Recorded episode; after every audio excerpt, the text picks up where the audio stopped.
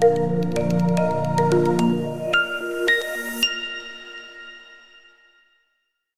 to the podcast, everybody. We always stutter when we go into this is how we're going to get going.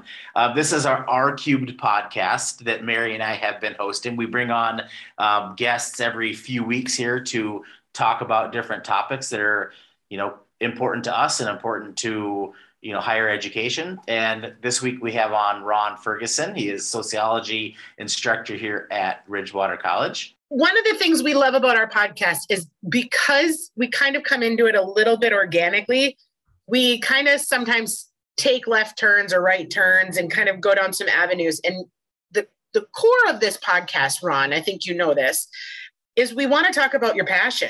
Like, why do you do the things you do? Like, what brings you here? What feeds that fire, right? That passion for teaching. And for you specifically, right, you have so much fire and passion for teaching in your classroom, but I also know from outside conversations that we've had that you carry all of that into your community, into the community in a larger way, but you also bring, I think you bring back from the community into your classroom.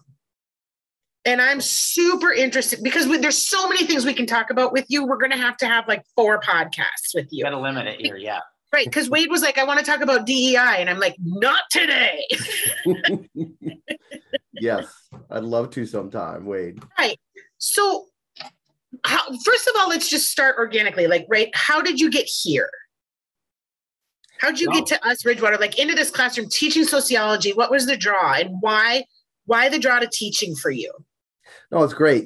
For me, coming from the U.S. Virgin Islands, so for the listeners, I'm from St. Croix, Virgin Islands, a little town called Frederiksted, an island you could drive across on your lunch break. It's relatively small. And so small and I'd say somewhat rural suburban, right? So moving from an island to first generation college student to North Dakota was quite a cultural shift for me.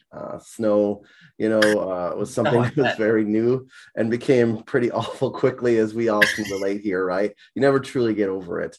And so as I went to university, one of the things for me, it was a great sacrifice to be the first generation, in some ways I think role was to sort of get a job and work in the community and sitting in a college classroom for the first time in my life gave me a feeling and a hope that I never really had before of just being able to sort of improve myself and grow and just was very freeing for me to freedom in some ways to imagine a world that I could live in that of my own design, because most things were just happening to me on the island, right? So it gave me the opportunity to think about the various avenues of life. And I loved learning, a lifelong learner, if you will. And so I was completely inspired to move on in my education, got my obviously my bachelor's degree. And then I said, I want to learn more in sociology. So I moved on to get my master's and my PhD at University of North Dakota. And, I said, I want to pay it forward. I love doing this so much. I love to teach. I had taught some graduate courses. And so I said, I want to make a career out of this. And as I looked across the country for positions in all kinds of institutions, big and small, this school named Ridgewater had an opening. And I said, let me give that a try. And I really just fell in love with our student body here at Ridgewater, students that I see myself in so many of them, seeing that hope and that opportunity that education brings, the transformation it can bring. And that really brings me to where I am today, that I continue to do that, invest in the lives of students and work with some great colleagues like yourselves. And right, for me, it's come full circle. So that's me in a nutshell. But you also, Ron, do so much more. Like you do so much more. You touch lives of students. You do a lot of things like at the college, but you also live this life of passion, first generation, working with youth on different levels. You would talk to me about this thing that feeds your soul that you do in Chicago. Can you explain what that is? Yeah, absolutely. For 17 years, I've worked with a program called the Chicago Impact program, and it started off working within a faith community, right? So there was years ago, I went with a group of people from Minnesota to sort of help some folks in the community. There's some building projects I was participating in, and it started out me doing things like that. But what happened is I found that I really fell in love with the community of Chicago. And given my discipline, sociology, and thinking about how we can participate in structural change and really help, we can in community engage in actions that have positive outcomes for not just a few, but for many. And so I started to participate in not only that, but more broad-based programs, working with the Chicago Public Schools, working with other multiple stakeholders in the city government, as well as the various churches in the Chicago community. So I was working with all these entities and still do, and had fostered relationships because I've gone 17 years and know a lot of folks in various different levels. And I'd say in Chicago, there is a desire to sort of create change from within, right? There is a desire to sort of leverage the talent and the strong and resilient community they have. And I just am thankful to partner with it, right? So that's been my passion, to sort of partner with a community that has experienced lots of hardship. As the area of Chicago specifically, I have been fortunate to participate in, which is in the South Side, Inglewood area. And so that's been, what feeds me is my ability to accompany folks within the community, right? I follow sort of a mission of with, not for. And so I get to participate with the various leaders in the Chicago community. And it's just been enriching to me to support that and do that work. Ron, what impresses me is your reach. You've never just been satisfied or happy. And a lot of instructors are, right? They make a change. They change students' lives in the classroom, either online or one-on-one with those students. And then it kind of ends there. And it seems like that's like a small, or at least it's only a piece of what you're actually doing, because you're involved in so many of these outside organizations and efforts. And I'm impressed at how much you're willing to give. I was going to say, thank you, Wade. I feel like to do what I do in the class as a sociologist, to awaken the students' imagination to the social world around them, meaning that there are these systems and structures that affect our lives. We may or may not know about it, but we're impacted by them. So we call it the sociological imagination. And so I want to awaken that, but also not just to sort of recognize it, but say the areas where we've made messes as human beings, we collectively have done it, we collectively can change it. And so what I try to do is sort of, my part isn't just to talk about it, but I consider myself the practicing sociologist, that I do the work, whether it's my research that I do, because I have a whole scholarship side of me that just is curious and wants to learn about things. But then there's a side of me that's involved in action and saying, what actions, Ron, are you taking, right? What steps are you taking that you can walk the walk, walk the talk, so to speak. And that's really what is important to me. But as you said earlier, it feeds my class. The being out there in community shows you what's at stake, right? It gives you a sense of what the situations are because you've been there on the ground, not learning about it by proxy through textbooks and other things, but you're there, you see the individuals that are involved, the people. So I find that that's been a valuable part of bringing sociology to the classroom. Well, it makes me think of Bradley Wolf here at Ridgewater College has done a bit on service learning.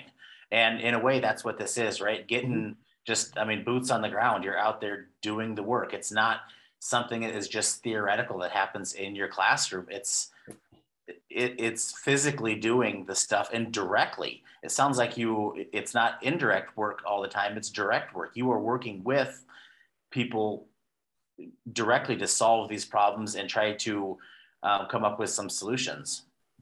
Yeah, absolutely. And as you said that, one thing I've always thought about is, couldn't I potentially do a course where I have Ridgewater students work with me in the community? And it's something I've thought a lot about, and there's been vocal support of me doing that. And my only pause is doing it right, correct? So it's not just, hey, let's have this experience, right, where students go and see things, but how can we, going back to sort of my sort of idea of accompaniment, how can we work with communities in ways that not only foster learning for our students, but really a benefit to the communities that are that we're participating in. So that's something I actually think a lot about, is doing it right, and what can we do to support. And I often ask folks within the community, what can we do? And as opportunity arises, I can certainly see a cohort of us, you know, the faculty bringing a few classes and working in the Chicago area, the public schools, maybe in the public health, things like that, that we can connect with. But what's been the key part has been the relationships I've built, right? I know some of the folks, and one person said to me a few years ago, well, what's different about you is, you know, you come back, you participate, you're here in our community.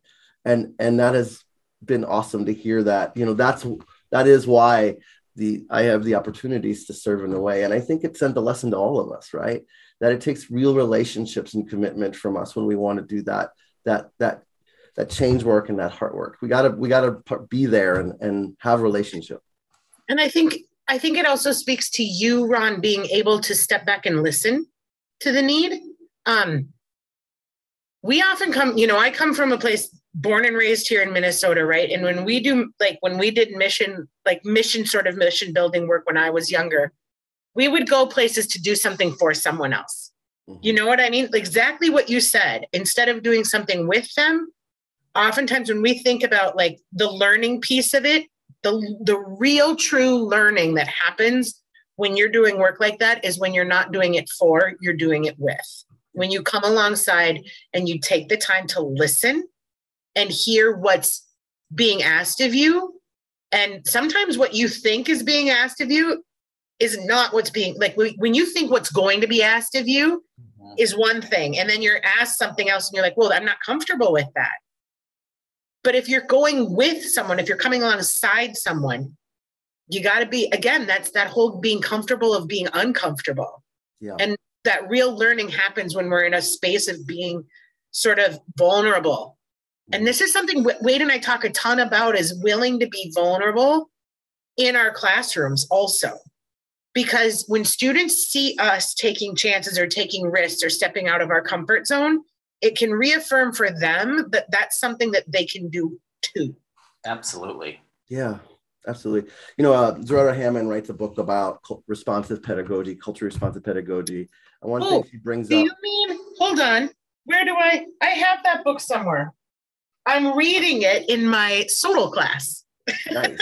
Well, one thing you'll read or have read is that she really emphasizes this point of a partnership, right? That there's this partnership we have with our students or those around us. And so I think you're right. The philosophy that I sort of have out in my work in various social settings is the same as in the classroom, that I have a partnership with my students. They're not merely empty vessels and I'm pouring in information, right? They actually have. I just got shivers when you said that, Ron. I just have to say, I just totally got shivers when you said that, because that is so much, so real, right? They are not empty vessels I pour the knowledge into. Yep. Okay, go on, sorry. No, and they have a lot of lived experience and important information. And they are educated, right? Everyone, you know, I read a lot about, acknowledging the capital or the worth we all have, right? We all come from an experience and a background. And I leverage that. I see in my classroom, I get to work with and have a partnership in learning about something with these very experienced students in my class that have lived through and have knowledge about so many different things. So it changes the way we do it, right? Because it now is a with instead of that whole for. I'm doing it for my students I have to give all this to. No, I get to learn and engage in sociality with my students who bring so much to the table. It's a paradigm shift. And so it's a huge paradigm shift. This could really apply to anyone in their work as they really orient themselves to see it as working in partnership, as Hammond says. It's transformative. Yeah. Ron, what's your definition of a successful student? You know, that's great. That's a really good question, because there was a historical time. So let me tell you what I would have said in the past. Okay. To me, in the past, successful student would have been one that says that successfully got a grade in my, like a C or better in the class, right? They completed the course outcomes, 70%, whatever. That has changed in my teaching experience. Now I see the successful student as one that not only was able to successfully complete the course requirements, but was able to do so with bringing their whole self to the class, meaning that they felt that they could be in my class, meaning their whole self, and that they were, so they were included, and that experience was one that they felt was one that benefited them. And let me tell you why I say it that way. I had a student that was an excellent student years ago. He was graduating with his bachelor's degree. And, you know, I asked him about, so he was a win. He completed my class. He did awesome. He did great in all his coursework. And I said, how do you feel about this experience? And he said to me, I hated it. I survived this. And he was a student of color who had engaged in experienced lots of microaggressions, lots of challenges in the community, did not feel welcome and included in so many classes, said he was never called on in the class. He was felt invisible. And he said, I stinking survived it. And is that success? I don't think so. But the old school Ron would have said, oh yeah, but he did great. He got A in the class. He's awesome. But he survived it. And I don't want that to be. The successful student didn't survive it. They thrived. They felt, I'm included here. I belong here. So that's sort of my adjustment, that it's the academic self being successful, but also our social self and our social identity can also be part of that success, that I was able to thrive socially, which again, that's been an evolution of my definition of success. Well, I think a good teacher has that evolution, or at least a similar path where it's not just strictly about those, 8 learning outcomes. And the reason I ask is because this is something that I'm concerned with all the time, right? If my student doesn't go out and start shooting products for Target, can they still be successful? Right. And I would have said probably when I started, no, like even it doesn't matter if they're not working in the field, then they're not successful. But now I'm very much in camp with you on this, Ron, that I want them to be better people. This is the tip of the iceberg. What they learn in college should spark something else. It should be part of what they do for the rest of their life, how they treat people. And it's not strictly just about those technical skills. And I know we teach in 2 completely different disciplines, but it often is about, for me, it's something bigger. I can have extremely successful students that aren't in the media world of photography and video. And that to me was a paradigm shift, to accept that and to really not really push students that way, but to accept that there's a different realm out there of success. Yeah, absolutely. And for me, I actually tell my students, I don't want them all to be professional sociologists. I want them to use sociology in so many other areas. We actually need people thinking socially in law, in health, in government, and all these other institutions that they're going to go into. So I'm actually pleased when they're taking a class like this and not focusing it on, okay, I'm going to do this for a living, but rather I'm going to apply some of these concepts. Absolutely. Let me just tell you one more thing. When I say bring their full self, I'm really drawing on the work of my colleague, Terry Huffman, who wrote the book, Cultural Masks, that for many in education, to be successful, you got to put on a mask. You got to put on a persona, if you will, that says, here's who I am. It fits this sort of what the student should be, right? So you develop this sort of self that you think, this is what I should be. We perform in a way, right? Many students that have imposter syndrome, they don't even know if they should be there. What should I be? How should I talk? What should I wear? Everything, because this is what we're socialized to say. This is what a successful student looks like. I actually don't want students to do. I want them to bring their whole self, that you're actually not having to say, I'm going to leave Cruisin', Ron, because when I was a child, I have a Cruisin' dialect, right? But when I was a kid, I used to get in trouble in class for speaking Cruisin'. So I would code switch, right? So in class, I would speak like I'm talking to you. In the islands, we called it Yankin. So I'd be involved in like speaking like a Yankee. That's what they said in the islands. So though it was a way of speaking, right? And so I learned early on, my teacher would say, they're all from the mainland, right? So all the mainland teachers would say, you want to get a job? You got to speak like me. And so I learned that early on, right? So did I bring my whole self to the class? No, I left that at home because this is what it seemed to be, what I should be. And so I think about that experience all the time. And so many of our students who don't get to bring their whole selves. So are they successful? Successful in what? Assimilation, to be like, but they couldn't, they had to leave who they were at home. And I don't want our students to do that. So that's, I think as I'm evolving, I'm thinking about student successes. I'm asking you to bring that self in because actually I recognize its value. I need it in my class. And so I think that's the educational experience where successful students bring their whole self into the class. And as you said, carries the ideas outside into the world that they live in. Not the world I want them to be in, but the one that they live in. Ron, will you say the name of that author in that book again? Terry Huffman, Huffman. And here it's called Cultural Masks. Yep. It's so interesting because I have not read that book, but part of what I did during my sabbatical was do a lot of reading of Jesse Stommel, who's an educator. And he talks about, you know, what it means to be truly student ready. And that's kind of the paradigm shift you're talking about, right? We come from a place that's so sort of institutionalized, right? Like this is what education is. This is what we do. We provide the knowledge. We give you this information and you come in and you look like this and you do this. And if you don't fall into this sort of category, you got to fix yourself to fall into that category, you know? And he talks about the fact that we have to be better at being student ready.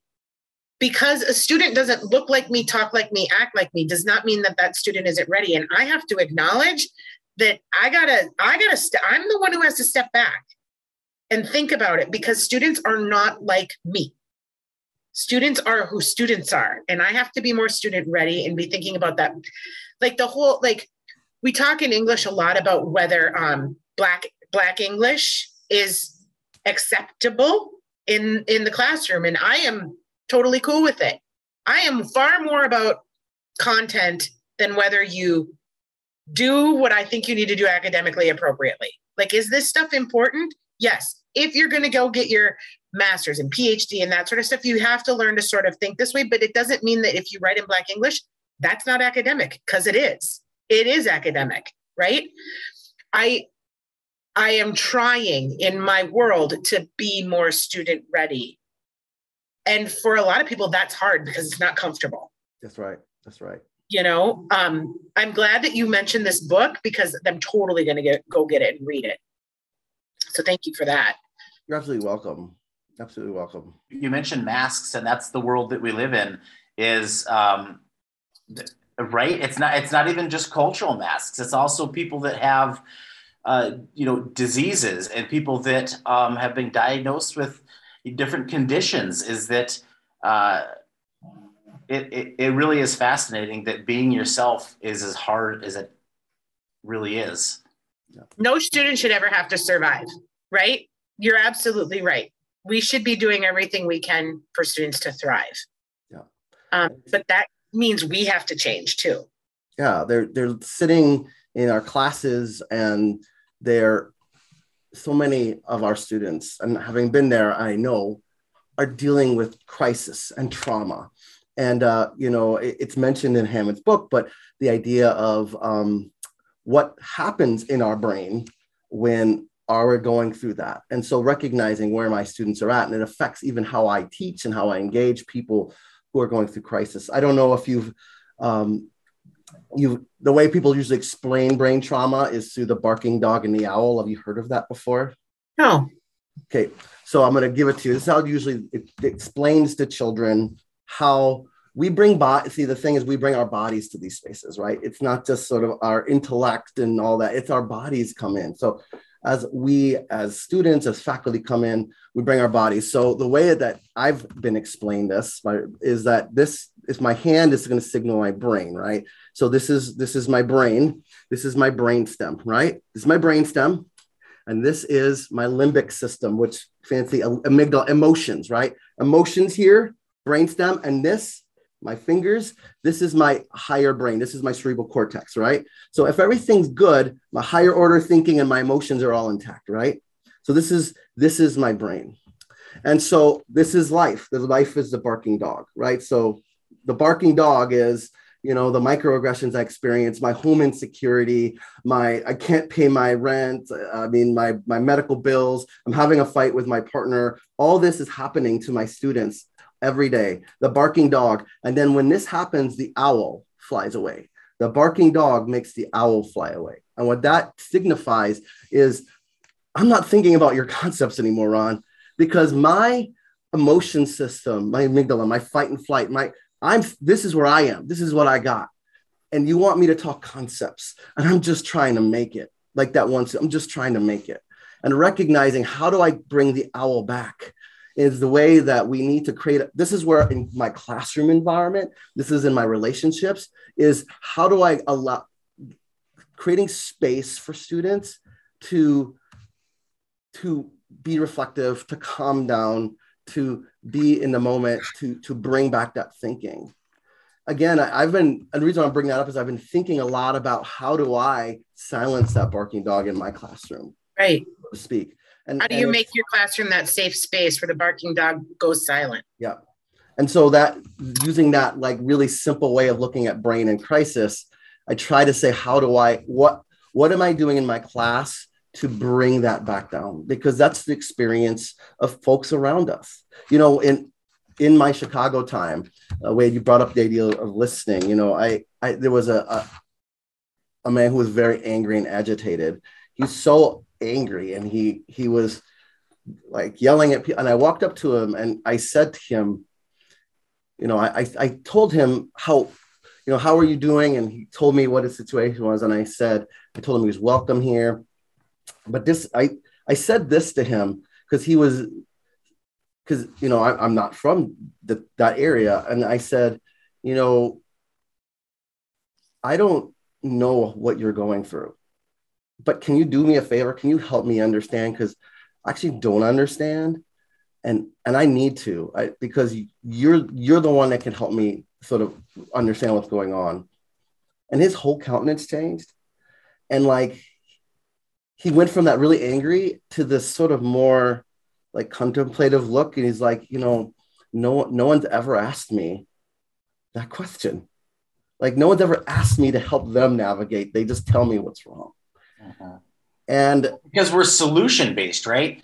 And this is, I'm going to bring my wife into it, is that's what she tells me that I do every single time, is if there is a problem, I will think of a solution within 30 seconds. And she's like, stop thinking of the solution. Don't be solution-based for everything. Listen, and maybe not even try to provide a solution. Just continue to listen and think.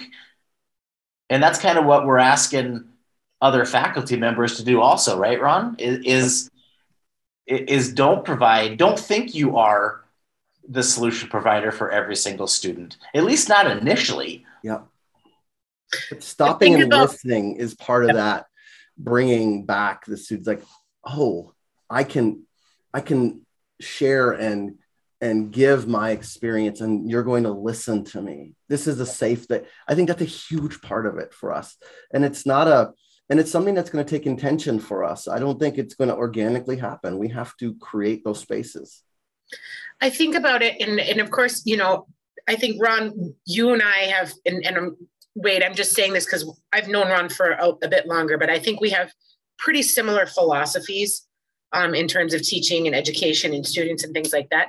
And I always run up against that devil's advocate, right? Like, so one of my really strongest, like, emotional strengths is sort of analyzing myself and my self-thoughts. So like if I'm about to make, because I teach like argument, right? So I always play that devil's advocate role, which can cause me to go to a place where I second guess all of my own decisions, right? Like I play the devil's advocate to myself so badly. But in a situation like this, where we're having these conversations, I always run up against that devil's advocate in myself, where I say, well, there's going to be those instructors out there that say, I can't do that for every student. We don't have time to do that for every student. I have 45 students in my literature class. How am I supposed to be able to save place for all of them? How am I supposed to do this? And how am I supposed to see that one? And how am I supposed to take care? If I can only take care of that one, what about the other 44? You know, and sometimes I don't know. I don't have the words to respond to that. I know what my my gut response is, and my gut response is, you just do it. You do what you can do every day. And people are like, well, you're going to burn out. That's terrible and whatever. But I feel like if I bring my whole self to the classroom, and I ask students to bring their whole selves to the classroom, that it sort of gets easier to just build that trust. I don't know. Does that make any sense? Like, it gets easier to build that safe space when I am purposefully and openly safe. I don't know if that makes any sense. No, it really does. And actually, it's consistent with the text you're reading, which part of that idea of partnership comes with rapport. Trust is built on self-disclosure. And what I mean by that isn't telling all our secrets, but rather that we're vulnerable and share our humanity and who we are. I even share the areas I struggle with in my own discipline. Like, I don't know how I feel about this, and I'm navigating this concept, or I just don't know. You know, and they see, wow, Professor Ferguson's struggling with this concept, or how to handle this. And even being vulnerable and open in those ways invites the student to participate as well, because we aren't that sort of here I am. I'm the sociologist that thinks that way and does the 24/7. No, I'm a parent and a spouse, and I'm in the community, and I'm navigating these concepts and these topics as a whole person. And I try to do that with them. And I try to acknowledge areas that I don't have it all figured out. And none of us really do. I think that's as a lifelong learner, I tell my students, my authors of the textbooks, they don't have it figured out. And recognizing, you know, who they are. You know, I even encourage my students, why don't you email the author? If you know, when they have valid challenges, I said, hey, email. I have had students do that, and it's been great, actually. When like, oh, what they're saying here isn't necessarily accurate. I'm like, good, you're critically reading it. You're not just reading it. And so so anything I can do to build trust by sharing myself that invites them to do the same thing. And as we build that, that's where partnership starts to happen. Because if it's the old sage on the stage and Professor Ferguson knows it all, it shuts down anything else. Yeah. And I actually ask them to challenge me in their work. I'm like, no, if I'm saying something that doesn't connect or doesn't make sense, I actually need you to say those things or give me another viewpoint, because maybe I'm missing it.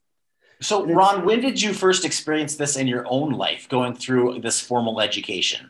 Did you have a similar experience where one of your professors was vulnerable and wanted to build that trust and didn't act like they knew everything? Or is this something that you have built on and kind of found since you've been kind of out of school, or maybe while you're doing your PhD, or did it happen earlier on?